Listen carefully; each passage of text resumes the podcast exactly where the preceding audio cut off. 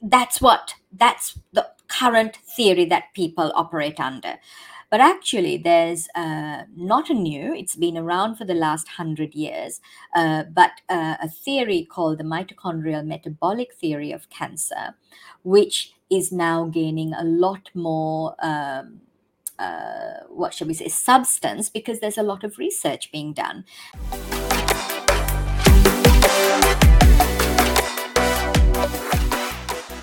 Hi, guys, and welcome back to another episode of the Meek Medic podcast. Now, today I've got returning guest Dr. Nelum Dharmapriya today. So, thank you, Nelum, for joining us today. Thanks, Suresh. Thank you for having me on. Oh, you're very welcome. Anytime, you're always welcome. Now, Dr. Nelum has a really um, important story that she wants to share with us this evening. Um, it's very, very close to her heart, and it's going to be a, I think, a really interesting discussion this evening. So, Dr. Nelum, over to you to give us your story. Thank you, Suresh. Yes, so I, um, the last two months um, have been really um, very difficult because um, my brother um, was diagnosed um, at the at the beginning of December with stage four lung cancer um, with metastases or spread to his brain, multiple metastases. And I think they counted in number 15 metastases to his brain. Um, and um, and this was uh, and then when they looked for the primary it was in his lungs um, now he he has never smoked. He's a very active he was a very active man uh, you know mountain biking skiing. He lives in the us um, hiking swimming. That's what he loved to do and that's what he did whenever there was good weather over there. And um, and, and this came as a shock. This is there was no history of any of this in our family. And and it only presented uh, the symptoms started two weeks prior to his diagnosis, he started getting dizzy, and those were the only symptoms, and dizzy, and uh, also kind of like a little bit of blurred vision. And coming from a, a, kind of a Sri Lankan background, well, the family were convinced that um, that this was uh, that he was having a stroke. And um, when we when the the scans, the MRI scans revealed that he had these metastases, that was a, a massive shock. Um, so anyway, he and and because of so many of these lesions in the brain, um, he had a there was a lot of intracranial uh, um, pressure. So the skull um, is a fixed structure. So when there's a lot of what we call space occupying lesions in there, that just increases the pressure within the skull. So that then um, is is a really concerning uh, problem and partic- he also had what we call midline shift so his the the pressure had increased so much that it had shifted some of his brain to one side. And this was a real concern and uh, because this could be life threatening so he was started on high dose steroid. He was there was one particular lesion that was very very large. So uh, the surgeons um, the, the neurosurgeons were planning to remove this lesion, but until then, they started him on high dose steroids um, that suppress and keep the inflammation under control. And uh, he had the surgery, he had a craniotomy, and he did really well. There was no issue with that.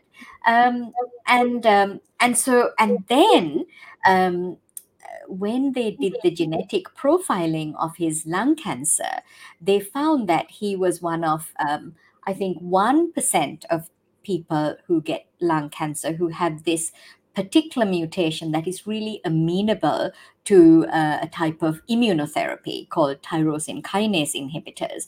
And that really changed his prognosis. Um, and the oncologists were very happy uh, and being, being able to give him a much better prognosis because initially when he was diagnosed he was you know stage 4 lung cancer with multiple metastases to the brain. We're talking we're not talking long. But with this um, this mutation um, he was given um, you know, he was told that he could easily live for five to 10 years, possibly longer. He would have to take the medication lifelong. And so it was, it, it was such a big, it, I mean, the whole family, we were just, it was amazing. Mm. Um, so that was wonderful. But this was just before Christmas. And therefore, and because we were, this is all in the US, everything has to be approved through the insurance companies. So these medications, it took time to come through. Um, and, um, and, um, so he'd had his craniotomy. He was on his um, he he was on the high dose steroid for his to keep the inflammation down, but there was really nothing to actually um, stop the growth of his cancer. And two weeks after his craniotomy, the, the steroids were being tapered down um, because there was less pressure because the, the largest lesion was removed. And then he started getting these um, double vision and all those symptoms again. And when a repeat MRI scan showed that his lesions not only had they increased in size, uh, they had multiplied as well. And that was, I mean, it was just yeah, it was a, such a shock because in such a short period of time. Um, and so he was recommenced on this high dose steroid. And at that point, so this was literally just before Christmas. And um, at that point, I decided that I needed to go and see him. Uh, my sister, uh, so my sister and I, obviously, I'm a GP. My sister is a radiologist. So, uh, and uh, so she had, she was there. Um, in the initial bit and then i went over. And really we had talked to him my brother about starting on a, a ketogenic diet. Now my brother is an engineer. He's not really very au fait with any medical stuff but he was really he, he was he really wanted to do whatever he could to um, to improve his health and his his um, possibility of survival and improve his his likelihood of survival. So he was he was really keen to start on a ketogenic diet, and we'll talk about that, Suresh, why that was, mm-hmm. and um, and, and uh, he was doing really well with that, and. Um, and also, I wanted to introduce him to fasting. So when I went, um, I left on Boxing Day, and that was what that was the idea. And so when I got there, I realized that um, he slept very little. He was sleeping two hours.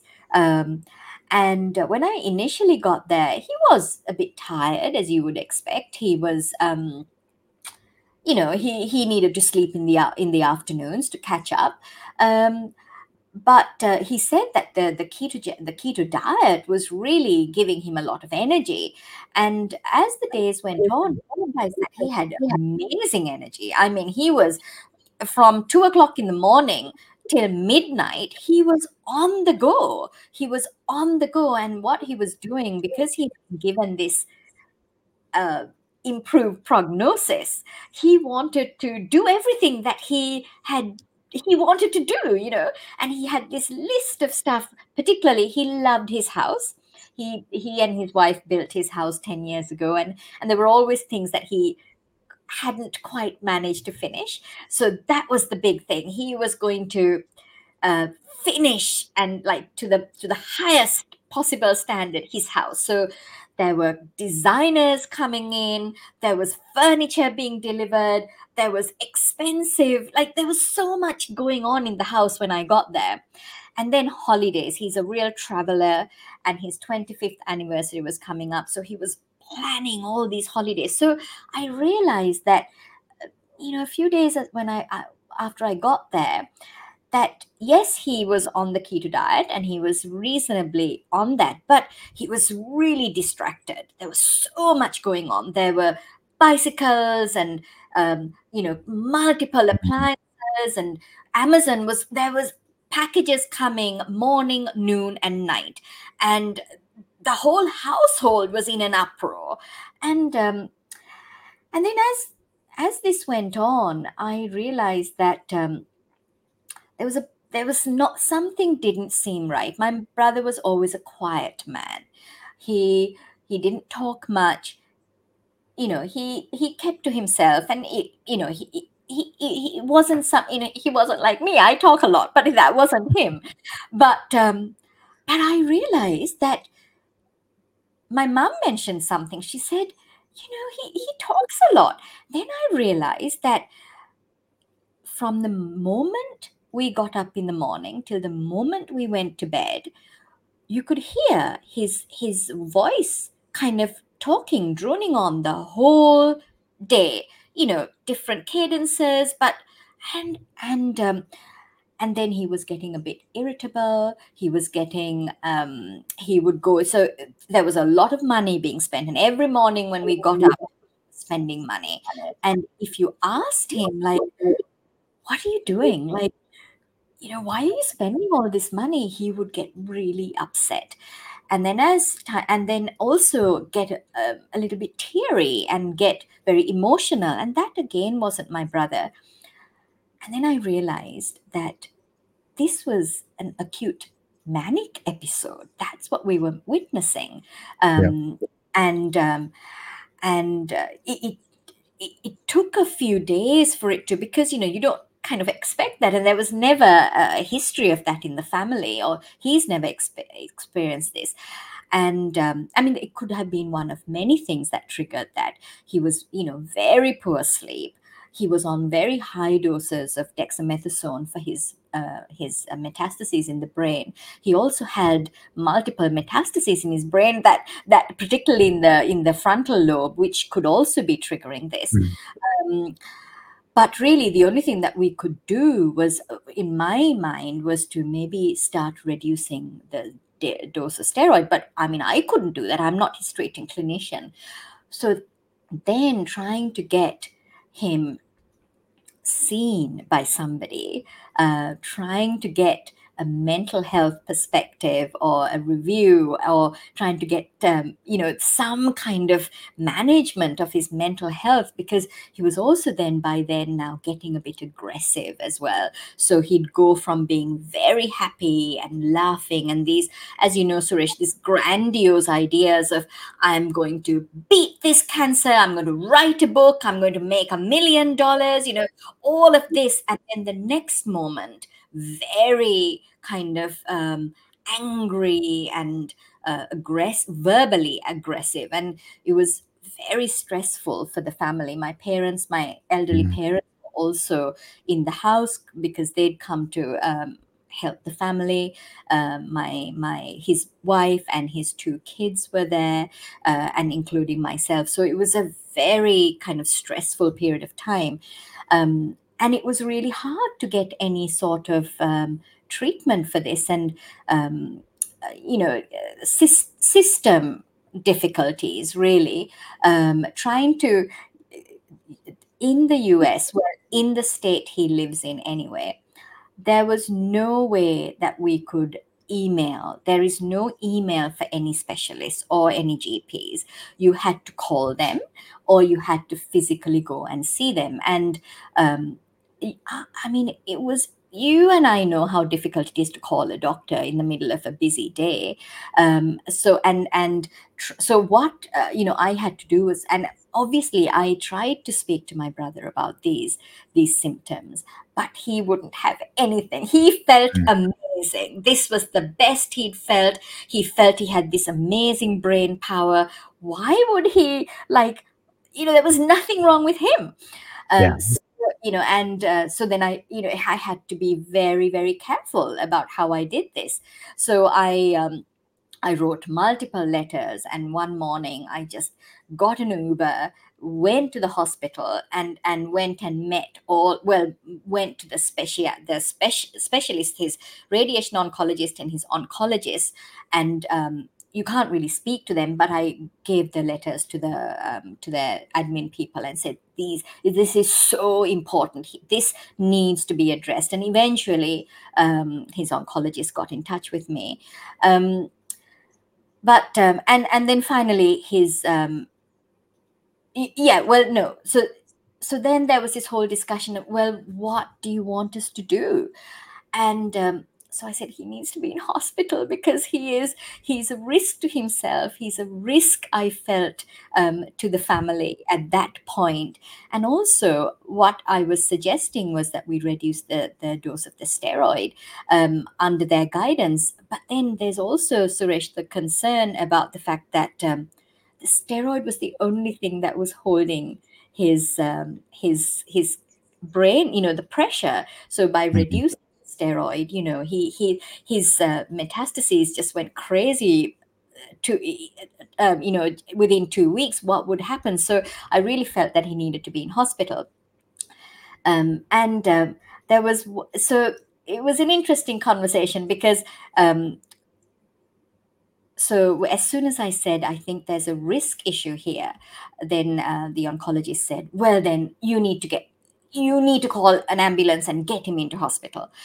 And, um, and, you know, I realize that sometimes, you know, I would say that to my patients here in Australia. And I realize that that, you know, that you it is not you cannot just get somebody into hospital if if they are in this scenario it's it's very very difficult so this anyway this went on for a few days um, we didn't get him admitted at that point but then he developed acute urinary retention on top of that which is the inability as you know to to pass urine. Um, mm-hmm. and bladder was actually up to his umbilicus. And that was that's a surgical emergency urological emergency. He had to be ad- admitted to hospital. And um, so that at that op- point, I decided, well, I really tried to kind of um, speak to the emergency doctors now about, you know, his mental health state. Again, it was quite difficult, but eventually, eventually, we got him admitted and got him seen by psychiatrists. And finally, his uh, steroid doses were reduced. Uh, tapered and he was commenced on uh, medication to help him sleep and also medication to reduce his agitation and um, and so then within a few days, um, well, it took about a week or so for these manic uh, manic symptoms to settle down. It was it was very very distressing that whole period of time. Um, and in the meantime, he had actually the the the immunotherapy that he was supposed to have started came through, and he had already started that. So it, this is um, a specific um, it, it targets this particular lung cancer, uh, this well, this mutation in this particular lung cancer, and, and it does actually have a, a, a it gives a pretty good prognosis, uh, but it doesn't cross the blood-brain barrier. So, and there are Yes, so interestingly, um, there are these uh, immunotherapies that cross the blood brain barrier. So when we ask, well, why would we start on something that doesn't cross the blood brain barrier when there are ones that do. But it's the standard of care in the US. The standard of care uh, states that this is the way we do things for this cancer. And I think from my understanding of it is that it is governed by um, also the insurance companies as well and what they pay for so there's not a lot of um, uh, there's not a lot of opportunity, I think, for clinicians to to just say, okay, well, in this case, we'll do this. I think he had to go through these various options, um, and so you know, he's so then at that point, I'd been in the U.S. for three weeks you know, I had to get back to my patients and my life at, at home. And I was happy that he was in hospital. His manic symptoms were settled. He was starting radiotherapy for his brain as well, because one of the uh, lesions was in his brain stem, and uh, that lesion had grown and lesions in the brain stem are very dangerous because it can cause um, well, it can cause seizures, it can cause herniation of the brain. So the his radiation oncologist wanted him to start on radiation, whole brain radiation, which wasn't ideal, but well, that was that was what was offered at the time. But then, then he started to become breathless, um, and um, and he needed oxygen, and um, again, that was really, you know, he'd never had problems with any of this. Um, and then it turned out that, well, um, uh, um, you know, blood testing revealed that he had that, and, and uh, imaging revealed that he had what they thought was a pneumonia. And they then treated him with oral um, IV antibiotics, but nothing worked. And he was actually getting worse after a week. And we couldn't understand what was going on with him.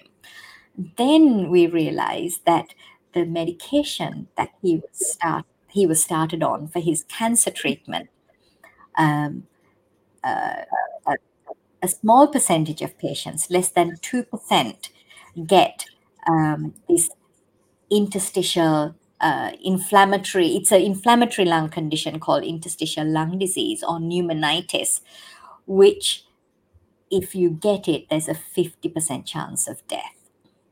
And um, and we, I, mean, I, I, I just knew that that was what was happening. And um, and then he just, you know, within a few days, his he he just couldn't breathe. He he was getting exhausted uh, by having to try and breathe through this, and the treatment for this was high dose steroid.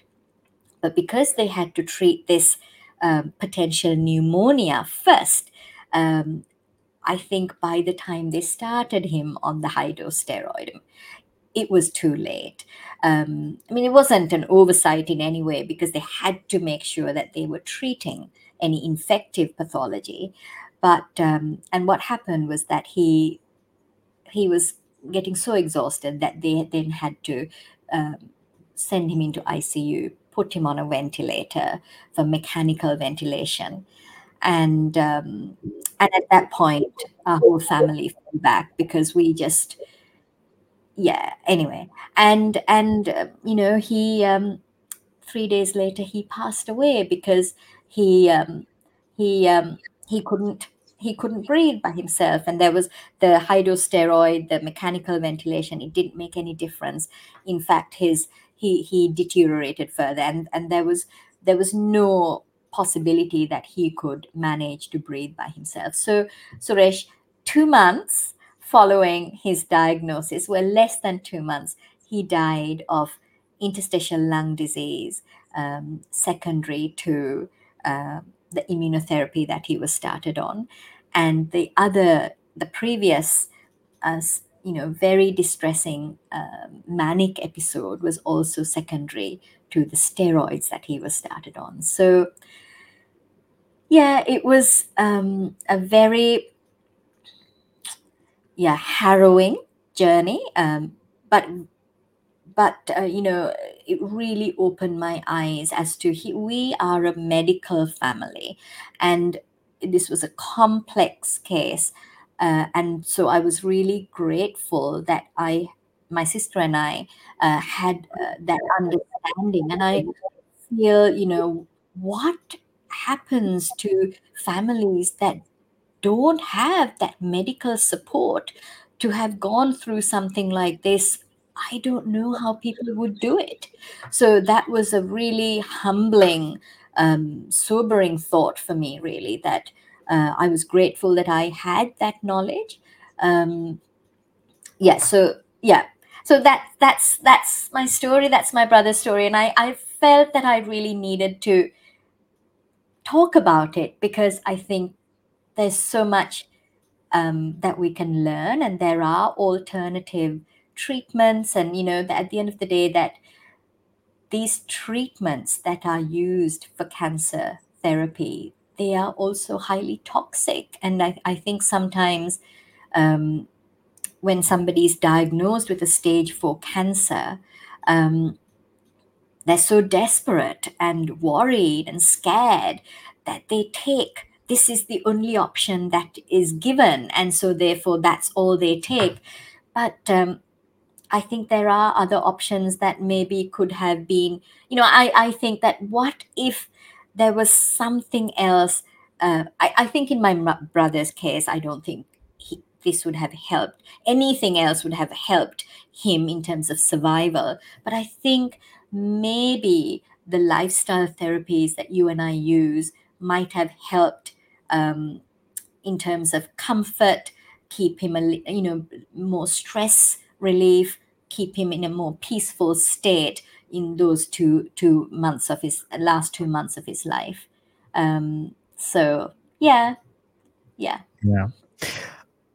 I mean, I've said it off air, but I'll say it on air as well. I mean, obviously, my condolences to Thank to you and your family, Nelum, and I really appreciate you coming on the show. I know you reached out to me and you wanted to share this this story um, for my listeners, for the viewers, because um, you want to get the word out that you know maybe there's other ways of of, of approaching things Um, I mean, we'll go back and clarify, you know, some of those issues, but um, yeah, I mean, that's a very, very powerful story. I'm almost in tears over here um, listening to it. Um, it's very, very sad story, but close to my heart. My father died from interstitial lung disease as well, uh, which not a lot of people know. I'm not keeping, I don't keep it a secret. It just it doesn't come out in conversation. no, often. that's right. Yes. Um, and it's a, it's a, it's a truly horrible condition. Um, people think things like dementia are, are bad, and they are, of course, they're terrible, they're disastrous.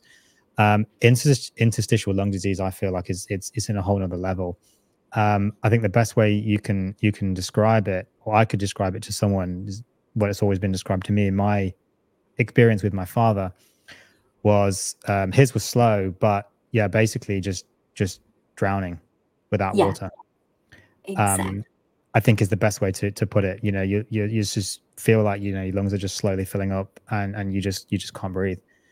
And yeah. uh, and my father was a steady decline, but yeah, by the end of it, I mean, I'm just grateful every time when I think about him that he he went into hospital and he picked up a cold and and, and passed, away passed away because he yeah. was it, it, just put him out of his misery and and he just had no existence.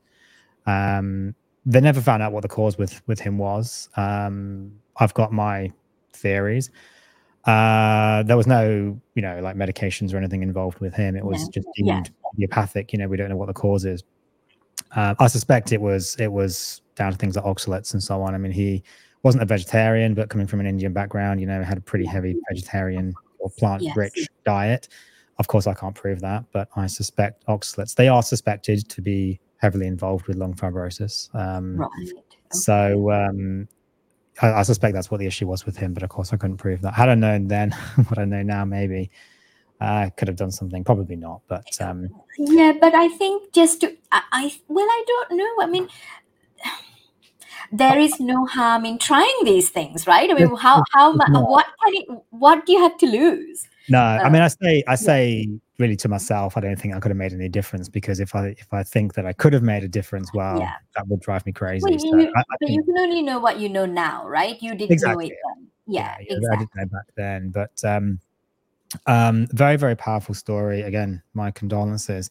Um, I just want to go back and touch on a few things, maybe explain to some of the some of the listeners and viewers, uh, maybe some of the medical yeah. terms that we that we used there. They're probably you know most of my listeners and viewers are very intelligent people. I'm sure they pick, they they know most of that already. But um, um, so you, you were speaking a little bit about the blood blood brain barrier, um, and that's just so people you know I'm sure they they know um, obviously, your brother had had brain metastases, and what we're talking about there is essentially for something to treat inside the brain, it has to cross into the brain, and the brain is is kind of surrounded by this this barrier, this shield. Uh, because generally it's bad if like bacteria and you know viruses and all these kind of things can actually get into the brain. So it has this barrier around it to try and to try and protect it. And some medications can cross that. Uh, some can't. And so um, uh, that's what we're talking about there with the blood-brain barrier. Um, you also mentioned, of course, this this condition called mania, uh, which again, um, you, you, you kind of explained there, but just in case people missed it, it's kind of this condition where um, people just get this this over excessive kind of happiness, um, quite, I mean, opposite basically in a way to to to depression. Um, which is obviously a very state, you know, kind of tends to be very low mood, of course, um, psychomotor retardation so just very kind of slow thought slow slow behavior and so on mania is very much the other way this very elevated mood abnormally elevated persistently elevated um, often get these what you said grandiose ideas that they can just yeah. do anything be anything often spending lots of money um, very very difficult to when you're talking to them they just they can't stop talking constantly changing their mind on doing you know different different things it's like adhd on on steroids if you yeah, excuse exactly. um but uh but can be triggered by by steroids and presumably you you thought that yes that was actually the steroids that were doing it when they brought those down then Symptoms the mania in, improved within a week yes um, so uh, of course there were other things to contend with but then of course by the end of it well he kind of needed those steroids uh, for the lung. So um, obviously, just very very challenging, you know, kind of all around. it sounds to me like you're not blaming any one particular person. No, there's no blame because at the end of the day, the way he presented, he needed those steroids. He needed, and you know, there was the the the sorry the the the medication induced fibrosis as well. You know, whatever, and I would probably think that if he was told, he wasn't told about that.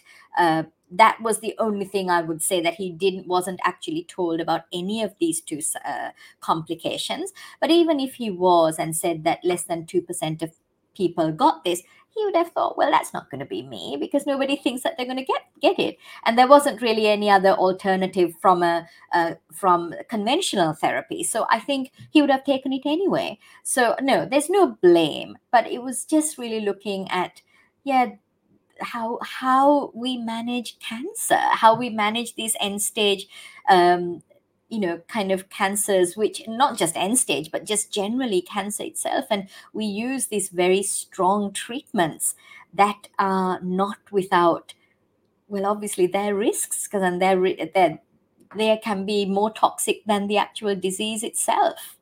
Um, sometimes and uh, of course we're talking about cancer here but um, there'll be a lot of people listening out there that uh, you know they're on things like essentially chemotherapy for arthritis and yeah. uh, you know methotrexate and all these immune modulators immunotherapies and so on and, and yeah they do have side effects uh, very very real side effects and there may be other ways of of treating these kinds of conditions which we're not we're just not particularly good at i mean you and i yeah. of course know and do this yeah. kind of work you know out there low carb and and you know anti nutrients and keto diets and all of this stuff which we'll get into.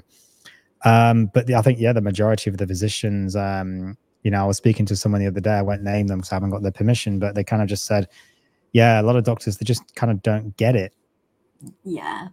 It, it's just the way that they put it and just uh it's just it's not on their radar. But of course it sounds like in in the states where your brother was that even if it was they may not have been able to actually do that because it's not in their protocols. The insurance yeah. won't allow them, and yeah, I mean that's uh, yeah, that's the impression that I got that they they couldn't really de- uh, um, deviate from from their standard of care. Um, yeah, so anyway, yes so at least i think i think we're a little bit better here i think we still have the ability to make clinical decisions in australia um, but um, but yeah. Yeah. So I think right. I think we we are probably better here with that. But um, I think that's a really important point though, because yeah, I mean, at what point are, are clinicians actually leading the care, and at what point are are actually the financial, you know, the backers, the bankers, the insurance companies, you know, the hospitals?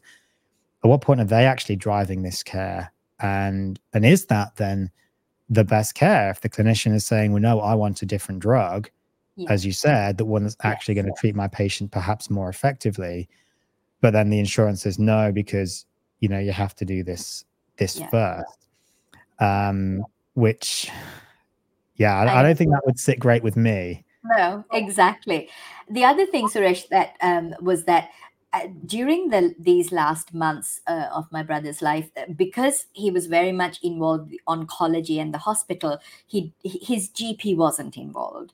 And I, I found not having a gp involved was a, a, a, real challenge because there was no one to advocate for him or to oversee his care. And you know at the end of the day I, am his sister. I'm not there as his clinician. I'm just there to support him. And it was very, very challenging. And um, I feel that, you know, a good GP um, is worth their weight in gold in, in a situation like this. Yeah, absolutely. I mean, they can often help to be that go between, you know, especially someone who knows the system. I mean, you as a doctor, yes, but as you said, you know you're there really as a family member you don't yeah. want to be taking the role of a of a clinician no. um yeah. you don't have the insurance and you know no exactly you, don't exactly. know the system you know you don't no. know how things work yeah and so exactly. it shouldn't it shouldn't fall on you then to to be trying to to, to take to make those decisions and to you know take that position there so yeah. um so that i mean that's a shame it sounds like that the the insurance and the, the, the protocols were were almost hindering you know perhaps the the treatment that your brother maybe could have could have gotten. I mean, I, I don't think it would have made a huge difference, Suresh, because I think the other interesting thing was the only thing that I would, I suppose, um, is that my brother he never he didn't have any um, allergies to any medication but he was a highly atopic highly allergic individual to the extent that every single item of clothing that he owned had to be in these protected uh, uh, clothes bags because he otherwise he couldn't he would sneeze kind of kind of constantly there was so so hmm. uh, if so when the questions are asked, usually it's, are you allergic to medication? So I wonder if there was just that this this realization that this individual is a very atopic individual and therefore whether they needed to monitor this person a little bit more closely when it came to the the the um, inflammatory lung disease that was the only point that i would potentially make but that's again i think a good learning point for us as well, not to just ask about allergies to medication, but generally, are you, you know, do you have allergies? Um, I think is is a good one to ask. Yeah. Yeah, I think it is. I mean, that's usually what I what I do. I mean, I'm sure I'm guilty of of just saying at times, you know, are you allergic to any medications, especially yeah, yeah people list list off a thousand things that they might have a sensitivity to but yeah, right. um, you have to do sometimes na- narrow it down a little bit but um, I, no, I think I think that's a very very good point um, and uh, I mean you you kind of mentioned I think in the and forgive me if I'm mistaken in this but I think you mentioned off air when you when you contacted me Dr. Nelum, that um, you were finding it I think a little bit frustrating that the uh, kind of the oncology team, you felt that they weren't really taking the mental health side kind of seriously, and it was like, well, we're we're oncologists, we don't we don't kind of deal with that. Was that was almost the impression exactly. that I got from, from from reading what you wrote to me. That is exactly. I had to call so um, truly. I must have been the biggest pain in their backside. I had to call so many people, so because you can't reach the consultant, you have to talk to this. Uh, this, this, there, there are nurses, so. Um, and that's exactly what one of the nurses said. She said, "But, but we're an oncology team." I said, "But but then who who who is responsible for him? Like who is responsible for these like how, how do i get my brother seen by a psychiatrist or what should happen here? And um, and it was very difficult. So that's when actually the oncologist did eventually call me. And it was very interesting her her what her, her question to me was she said to me well, you're a medical family. What would you like me to do? And I said, Well, but we're not his treating team. We are just family. What hmm. would you do? And then she said, Well, I would, I, uh, if, if it was me, I would want to get him admitted. I said, Well, that is exactly what I'm yeah, saying. but, uh, and, but yeah, yeah. But then she said, Well, then you need to get him in. Yeah. I said, Well, well, that's the point. Like, how can you get a patient, a person who has acute mania in just like that? It's it's very difficult. So, um, I mean, it's it's a very difficult scenario, Suresh. I'm not saying. I mean, I don't think she. There was nothing that she could do, but Sure. I, I don't know. I just felt that like it, it was, a, and I am so grateful that it sounds awful that he had the acute urinary retention because that got him into hospital. If he didn't have that, I don't know how we would have managed the situation. Yeah. Well, of course, that's then, you know, becomes a medical, non psychiatric. And so it's like, oh, okay, well, we can treat that. Yeah. Get him, yes. get him in and, you know, yes. and so yeah. on. And then, well, now he's here, you know, we'll treat everything, we'll treat the other stuff yes. as well. But even then, trying to get him to stop them discharging him once they sorted out the urinary problem was uh, like no no he can't you know I, oh, really? that was a, yeah no no that it was and so what the system there is that they if somebody's admitted under a medical grounds or surgical grounds um, even if they have a mental health issue there is they are not under the care of a psychiatrist so the psychiatrist comes and sees them but they're there just as visiting. So he's not actually under a psychiatrist, under the care of one. So this was like, I mean, he didn't actually leave, he never got to leave the hospital. But my concern was, well, but who is he under? Because eventually, when he Mm. comes home, he needs to have some uh, review or i mean that's what would happen in australia and in england. Even for a short period of time you would be under that specialist until they're happy and that he's stable or whatever and then discharged to the gp or whatever. But there was yeah th- that that was yeah. So but anyway he Yeah. got the treatment he needed but it, it was it was these were concerns. Um Mm. it was And you just difficult. yeah, and you kind of just got the impression that the the whole patient approach was just not no there. It was No, like it was- we're treating that I was- disease, yes, not exactly not the so patient. we're neurology we're emergency we're oncology that's how it was um and um yeah Yeah. And did you did you get a sense? I- appreciate maybe it's difficult for you to know, but did you get a sense that that was the the, the doctors or that was the system? No, I think it was wasn't the that. system. Every single individual, from the paramedic to the uh, the receptionist to the nurse to the doctors, truly they were amazing. Individually, they couldn't have cared enough. I mean, they they were just brilliant. Um, but I think they were these constraints that they had to work under. This was the way it was. You know, this is the way it is over there.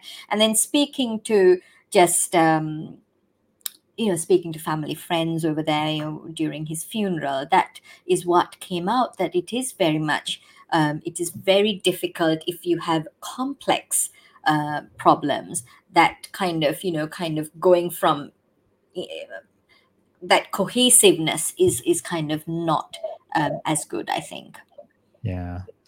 Um, we also touched on, or you also touched on ketogenic diet, and and that kind of uh, just got dropped in, and then we kind of moved on. So, yeah and that's that's also right. what you wanted to talk about uh, this evening as well.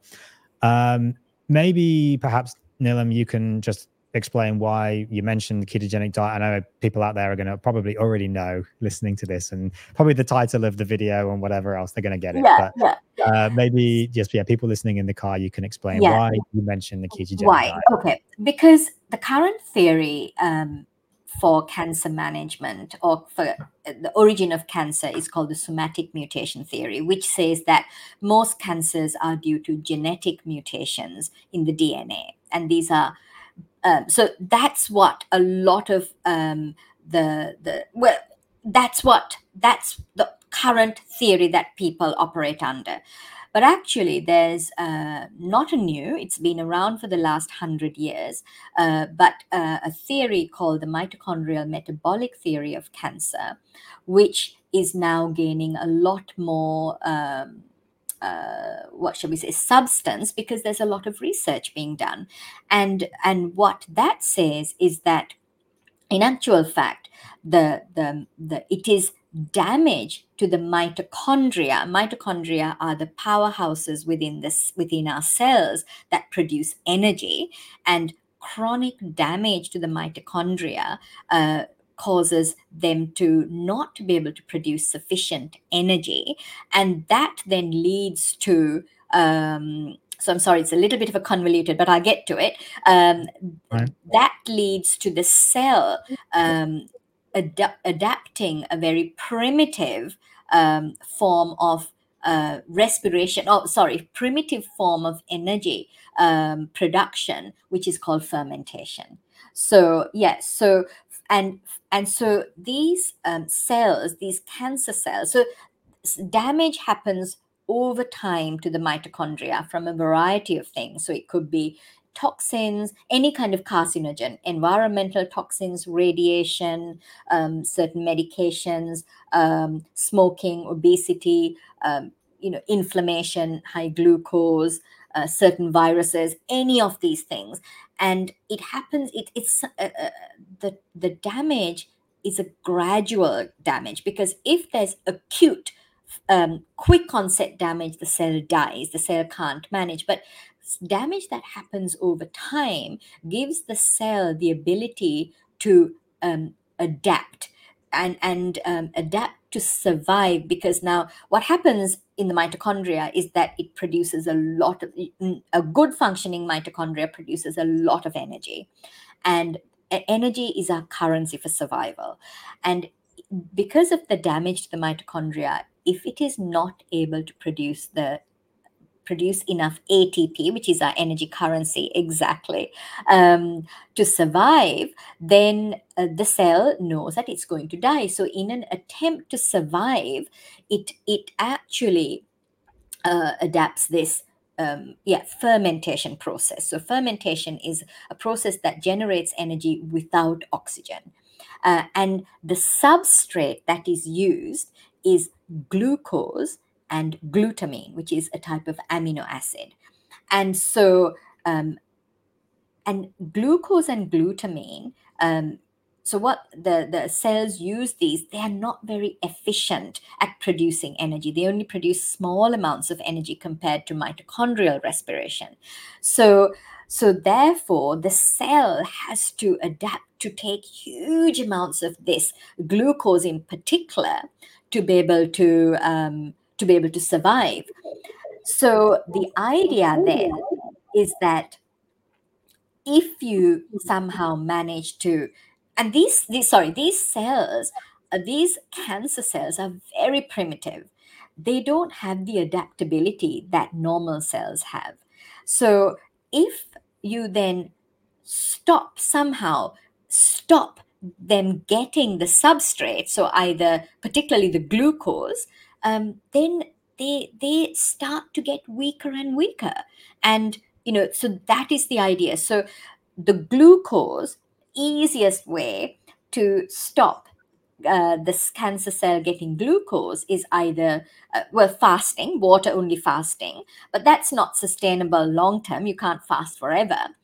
And a ketogenic diet a keto a, a, a, proper ketogenic diet not low carb. You have to have you have to be in ketosis. So basically if you're in ketosis cancer cells are not able to ferment um, or use non-fermentable substrates. So they cannot use fatty acids or ketones as energy.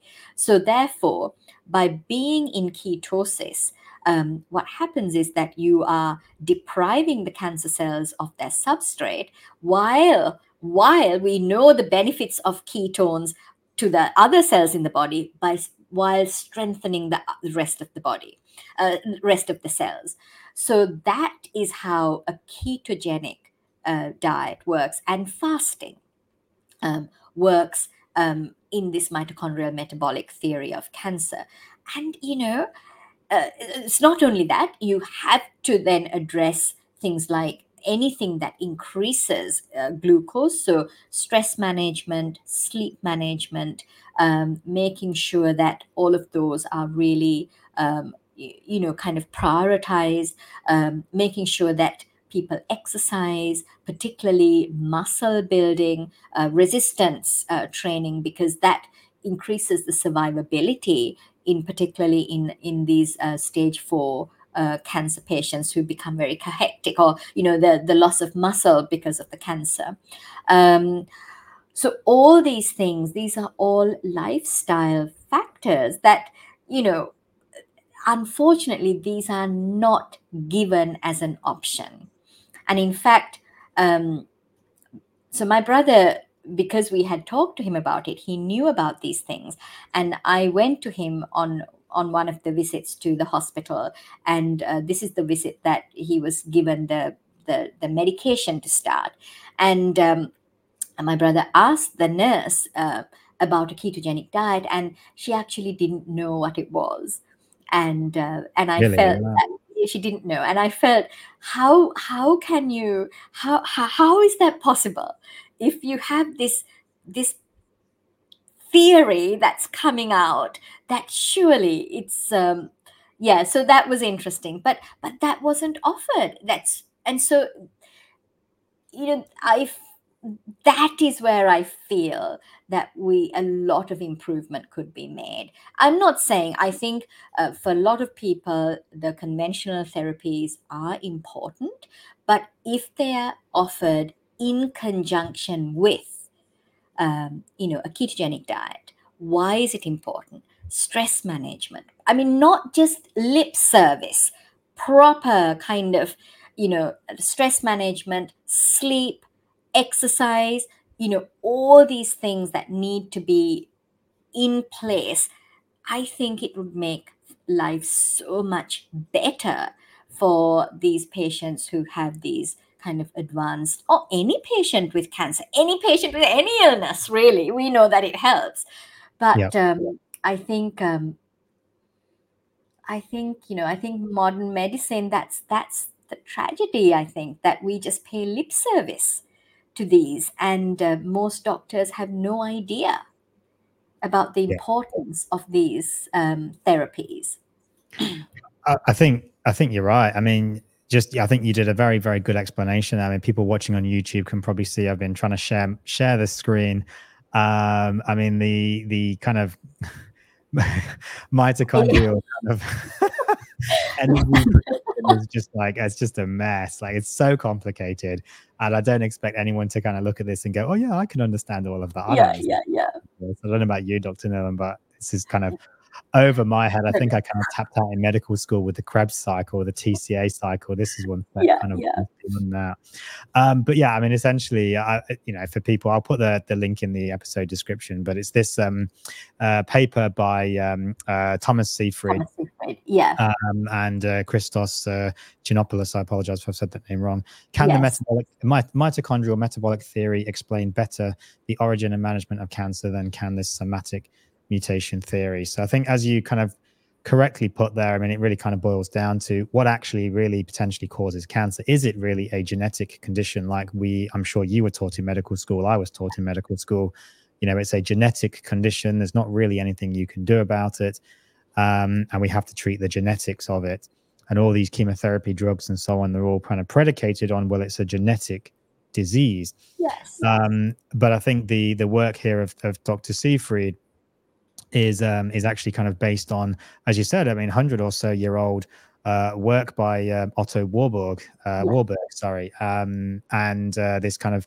Uh, I think what he was demonstrating, this Warburg effect, if I recall correctly, and I apologize if I'm not, uh, was essentially um, that when you take damaged mitochondria or cancerous mitochondria, put them into healthy cells, they act like cancer.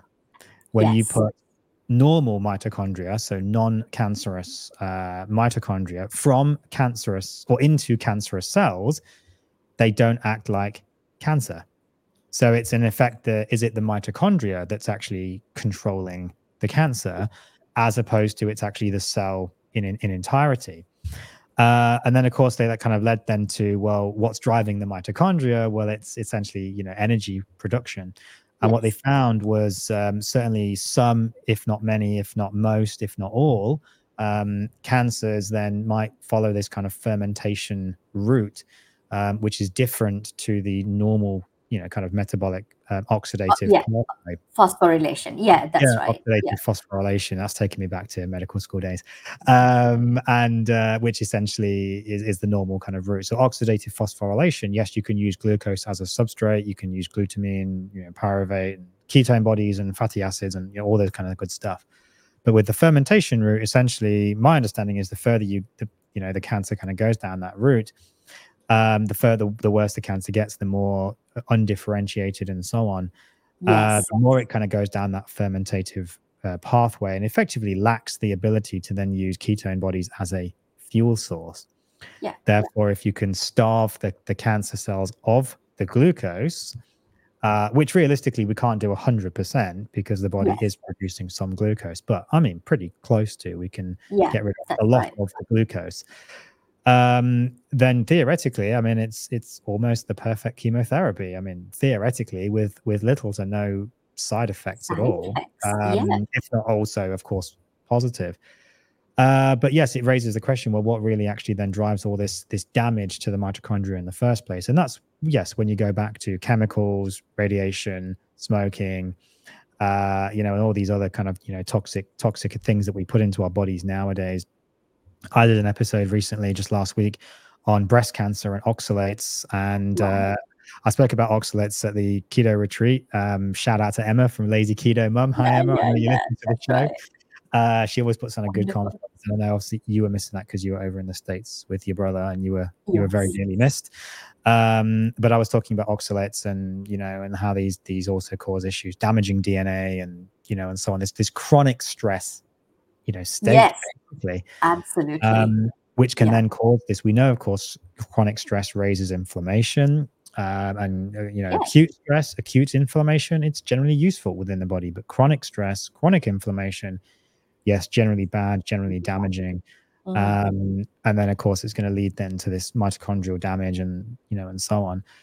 But theoretically, yes, ketogenic diets, and, and as you said, not just low carb. I mean, low carb is probably better than the standard diet, yes, but, but yes, specifically ketogenic diets yes, um, in nutritional ketosis. Again, we're not That talking is- uh, 30, yes, 40, 50 grams of sugar. We're talking, are you in nutritional ketosis? yes. So that's more than you know 70 80 percent fat in the diet. Um, typically and it's going to it's yeah. going to be typically yeah 20 30 grams maybe of carbohydrates just as a Yeah, rough number but again everyone's going to be slightly different there. Yeah, um that's you know potentially then that that kind of sweet spot then for for starving you know the kind of the cells potentially you know as much as possible. But of course we know that ketogenic diets have been proven to to reduce stress. Uh Yes. lower lower stress um and uh you know lower inflammation improve brain functioning you know and so on improve so know, many benefits. and yeah. a lot of a lot of benefits there so uh and and so that's really the theory there is yeah if we can starve the body that well starve the the cancer cells of their substrate their energy source well you know can we then potentially starve out the cancer it, it's tricky because they also can use glutamine Yes, and that so glutamine cannot be you cannot there's no dietary way that you can control glutamine because glutamine is one of the most abundant amino Yeah. acids in the body and it is absolutely essential well it's not an essential amino acid because we produce it in our, in our bodies um, so there are now uh, repurposed drugs that are being trialed um, to try and um, manage uh, the glutamine but I mean, there's so much potential in these therapies.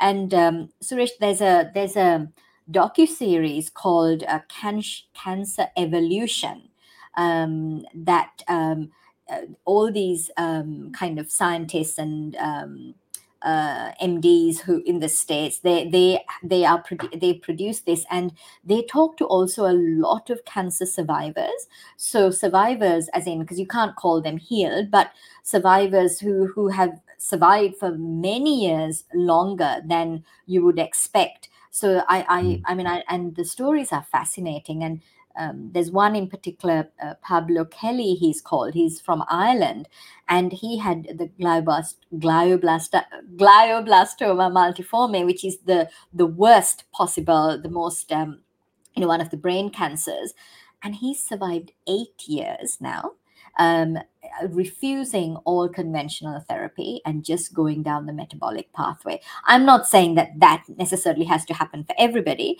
but um, but there are so many stories now, uh, N of ones coming up and survival stories coming up that I don't think that we can just say, well, oh well, this is you know who whatever. Because at the end of the day when you're talking about stage 4 cancers that have a very low survival rate anybody who survives we need to look at well what what did they do Yeah, I'm- you're absolutely right. And I, I mean, again, like make it clear. I know you've already said it, but we're not telling anyone to stop, you know, No, no. traditional therapies, uh, you know, conventional therapies, chemotherapy, anything like that. No, but a ketogenic diet can be done with all of that yeah just in in the background. I mean, I'm sure you've got some some patients with cancer, unfortunately, as well, and uh, you know, they Yeah. they often tell me doing a ketogenic diet helped them at least with their chemotherapy. They felt they just recovered quicker, more energy, less stressed. Their body just kind of seems to just just do better when they were following that that ketogenic diet. I also want to very, very quickly, if I can share this screen, hopefully that works. There we go. Oh, uh, yes, again, I apologize. Anyone that's listening on the podcast, you can't see this. Again, I'll put links there. But this is the um, Paleo Medicina uh, website, and I found again, I'm apologize if I'm wrong. I think these guys are in Hungary, if I am correct. Oh, there we go. Yeah, Hungary. I got it right. Okay. um, and uh, Dr. Zsófia Clemens, uh, a lot of people will will know her and the work of her team. And they're doing amazing work with what they're calling this Paleolithic ketogenic diet, uh, which is essentially yeah, a modified ketogenic diet, somewhere in between, you know, kind of a maybe a slightly more relaxed, relaxed carnivore. So it's a very specific diet that they've, they've kind of come up with. Um, but yeah, seemingly they're getting amazing results. I think wow. is it John Hopkins in the States, I think, is now trialing or has been trialing ketogenic diets as a as a add-on, you know, add-on therapy for for cancer as well. Um, so I think your word kind of is is getting out there a little bit that that maybe there's other ways of of, of approaching uh, you know these things, and uh, and I think I think there is hope. And for people as well, I think it just um, gives them a sense of control if they are given these lifestyle therapies because they actually can do something about their own illness. Um, they can, you know, rather than just have the medication or go in for radiation or whatever, they also can. There's so much that they can do to improve their likelihood of survival. So I think it's really important to empower people, I think, to give them, you know, give them that option, you know. Yeah. Yeah. And that, that's incredibly powerful when people can actually feel empowered to do something for themselves. And this is why I think people seek out alternative therapies and, you know, exactly. do all sorts of things which again we're not necessarily recommending now but yeah because they just they want to feel like they can just be part of their own journey exactly. and not just have things yeah. you know kind of done to them so um so I, I, think yeah ketogenic diet potentially has a has a huge role here this this mitochondrial metabolic theory i think is is definitely very interesting um, i get a number of patients I'm, i don't know if you do as well you know seeking me out wanting to just yeah do this um just because they they're either at they've tried everything, they've been yeah. told nothing, no more treatment, or they just want to do it alongside it. Um, and it's kind of sad that you know they're, they're maybe their usual doctors just telling them no, it's going to harm you, it's not good for you, when there's absolutely no evidence that that's the case whatsoever. No. Um, no. Even if it doesn't improve things, okay, that's one thing, but there's no evidence of harm really no. from at least short-term ketogenic diets. You know, it's very, very well studied. And uh, if there is any potential, you know, long term, maybe a very slight stress effect in the long term, um, it probably pales in comparison to the potential, you know, potential benefits. benefits yeah, so, exactly. Yeah, so I think um, there's not really any evidence of harm. I think I don't see why more people shouldn't be necessarily at least looking into it, yeah. Uh, and then of course making making their own decisions there. Yeah, exactly. Yes. Yeah. so, so um, but um, yeah, look, I mean, was there anything else that you wanted to discuss at all this evening? Uh, no, I think I, I think that was really, I think, just to say that I think we need to, you know, when people get these um, very kind of serious and scary diagnosis, eh, they do they're scared and they are just wanting whatever you know something to help them. But i and i think it's such a pity that we don't offer in conjunction hand in hand or as important to first you know let's do these these these these lifestyle therapies and let's do this as well. And i think that i think would be the ideal way to treat people and give them a sense of control give them the ability to make their own decisions on what they need to do. And also that i think also reduces the the dosages and the frequency of these strong uh, you know toxic medications because they are toxic. I mean, your mm. hair falls out with radiation. You can have, you know, sometimes a little bit of neurological side effects as well. So these are not sim- things that you know. And as as with my brother, I mean, it it obviously that's what he died of at the end of the day you know months or possibly years before he would have died from his cancer um, so i think you know these are not without risks and I think it's really good to have an alternative, uh, not an alternative, but an um, uh, adjunctive uh, treatments that can be used in conjunction with conventional therapies. And I think we need to all be thinking about not just for cancer, but all any tr- illness that we treat, that we're not just, I really feel that sometimes a lot of us pay lip service to these lifestyle therapies and we really need to know for ourselves what to tell patients so that they can benefit from these. Yeah. No i absolutely 100% agree. Um I realized, I think, uh, just at the start of the uh, the podcast, I didn't really introduce you terribly well because you're just you're a, you're a returning guest on the show, and people may not actually know if they haven't listened to those previous episodes. Maybe you can just before you leave tell us a little bit about Whole Food Revolution and what's happening with that at the moment. Oh, okay. So I, I, I so um, I'm a GP. Um, I work in the in north of Brisbane, and I'm the founder of Whole Food Revolution, which is basically a platform um, that educates people um, on metabolic health, on um, you know not just um, the diet, but the the complete you know lifestyle. So and so I work with two other women. I work with a nurse and a life coach. So uh, I feel that we have a holistic approach um, to this.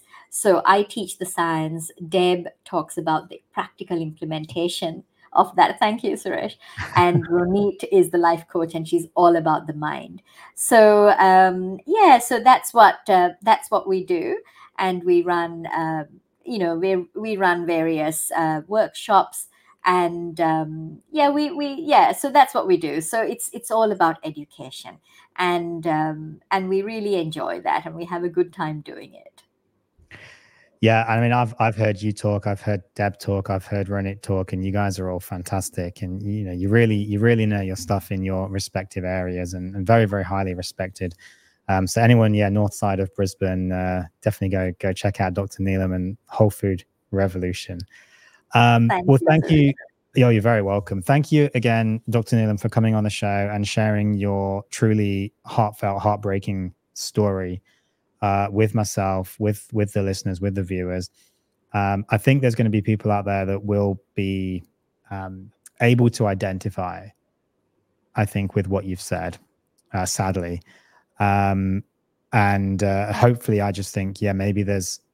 I think in your hope was maybe there's just some doctors that health clinicians that just listen to this and maybe just think okay let's let's read this paper. Let's just talk about it. And even if you know they don't know what they're doing with low carb or ketogenic diets you know look just say look this might be an option. Go yeah. see your doctor. Go see this person. Go see dr Nelum. Go, go see myself. Um, and just talk to someone who who maybe does um, yeah. that they can just talk you through it. That's right. Yeah yeah, yeah. yeah absolutely. I think that's that i mean that's that's a really good start. If if that if we can get people to do that then i think that at least uh, the mind is has been opened a little bit. Absolutely. I think that's really just the goal here is just get people thinking about it talking about it and just realizing maybe that there's there's a, there's a maybe a different way or an additional way. Yeah additional way. Yeah i think that's it. Yeah yeah, yeah. That's right. Well, thank you very much, uh, Dr. Nelum, again for coming on the show. Really do appreciate it. And uh, thank you guys for tuning in to this episode of the Meek Medic podcast. We'll see you guys in the next episode.